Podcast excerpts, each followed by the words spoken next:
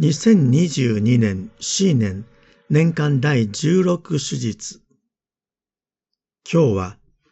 先週の良きサマリア人の例えに続いて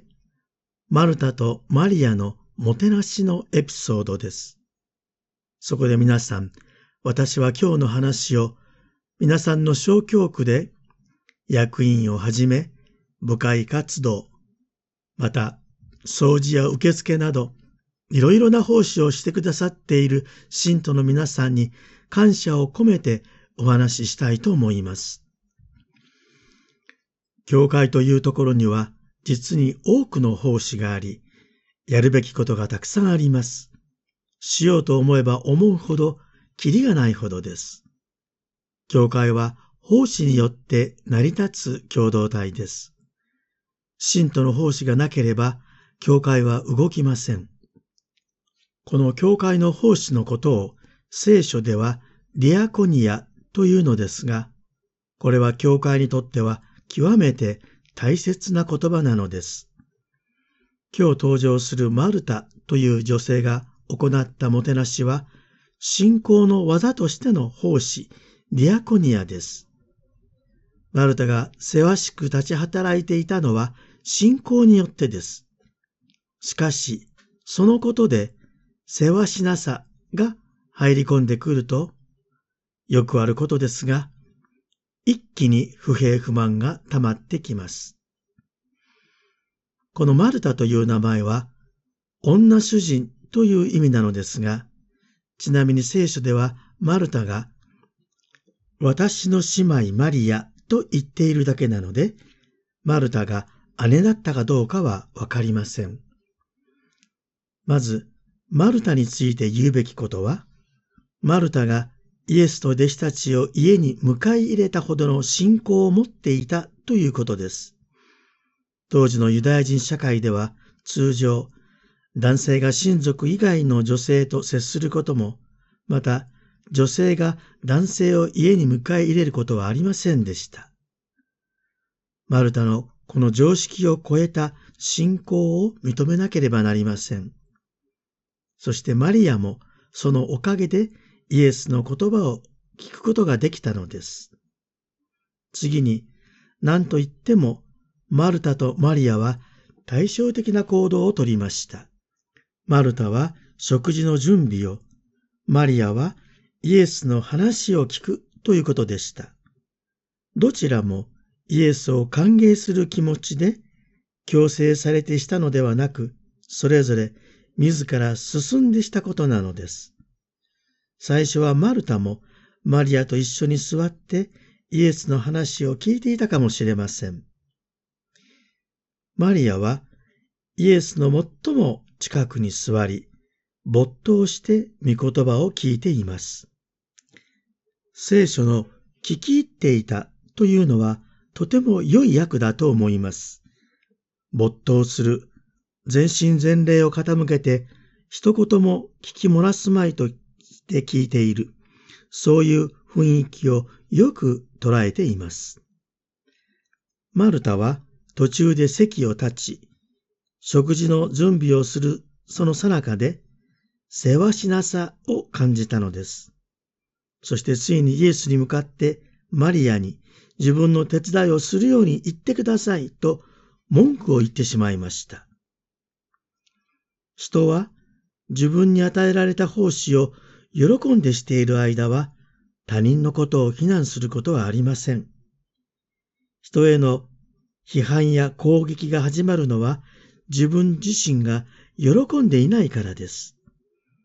マルタはそのような思い煩い、心の乱れに陥ったのです。せっかくイエスと弟子たちを家に迎え入れるという信仰の決断をし、奉仕をしている信仰の技が歪んだものになってしまったのです。イエスはそんなマルタに親しみを込めて二回名前を呼んでこう言われました。必要なことはただ一つですよ。それは御言葉を聞くことです。マリアは良い方を選びましたよ。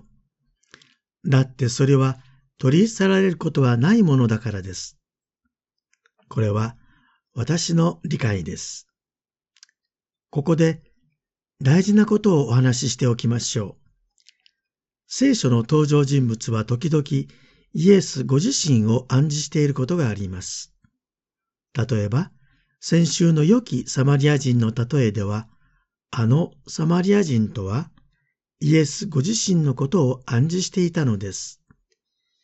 傷ついたものを全面的に解放するために、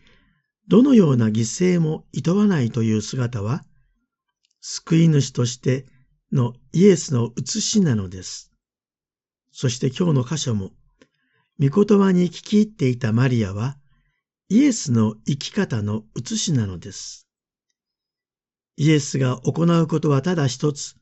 御父の身旨を行うことです。イエスがこの世に来られた目的は、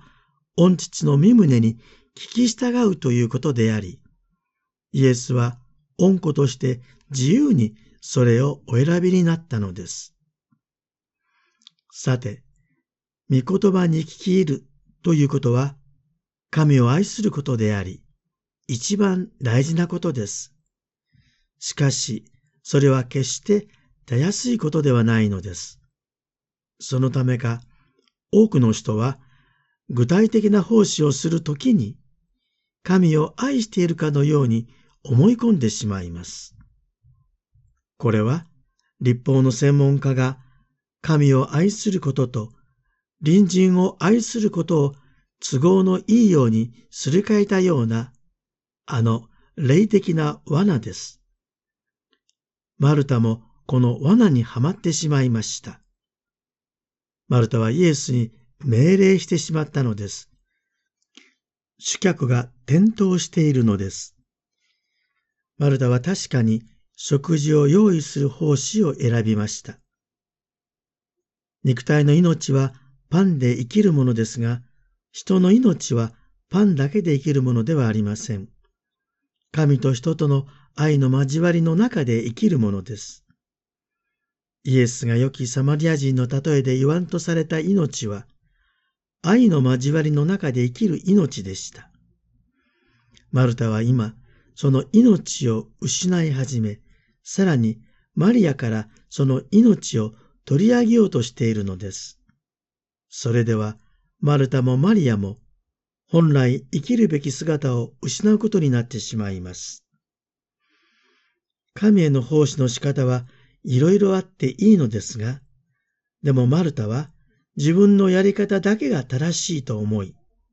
マリアも自分のようになるべきだと思ってしまったのです。立法学者と同じ霊的な罠です。必要なことはただ一つだけというイエスの言葉は、ただマリアを褒めるための言葉ではなく、マルタが喜んで奉仕に生きるために、本当に必要なことを教えようとされるイエスの愛の御言葉なのです。ですから、教会で奉仕する私たちのための御言葉なのです。イエスの招きに応え、私たちもマルタとマリアと共に、イエスの御言葉によって養われつつ、教会の奉仕に限らず、すべての隣人を愛するために、自分に与えられている賜物を喜んで自発的に捧げ、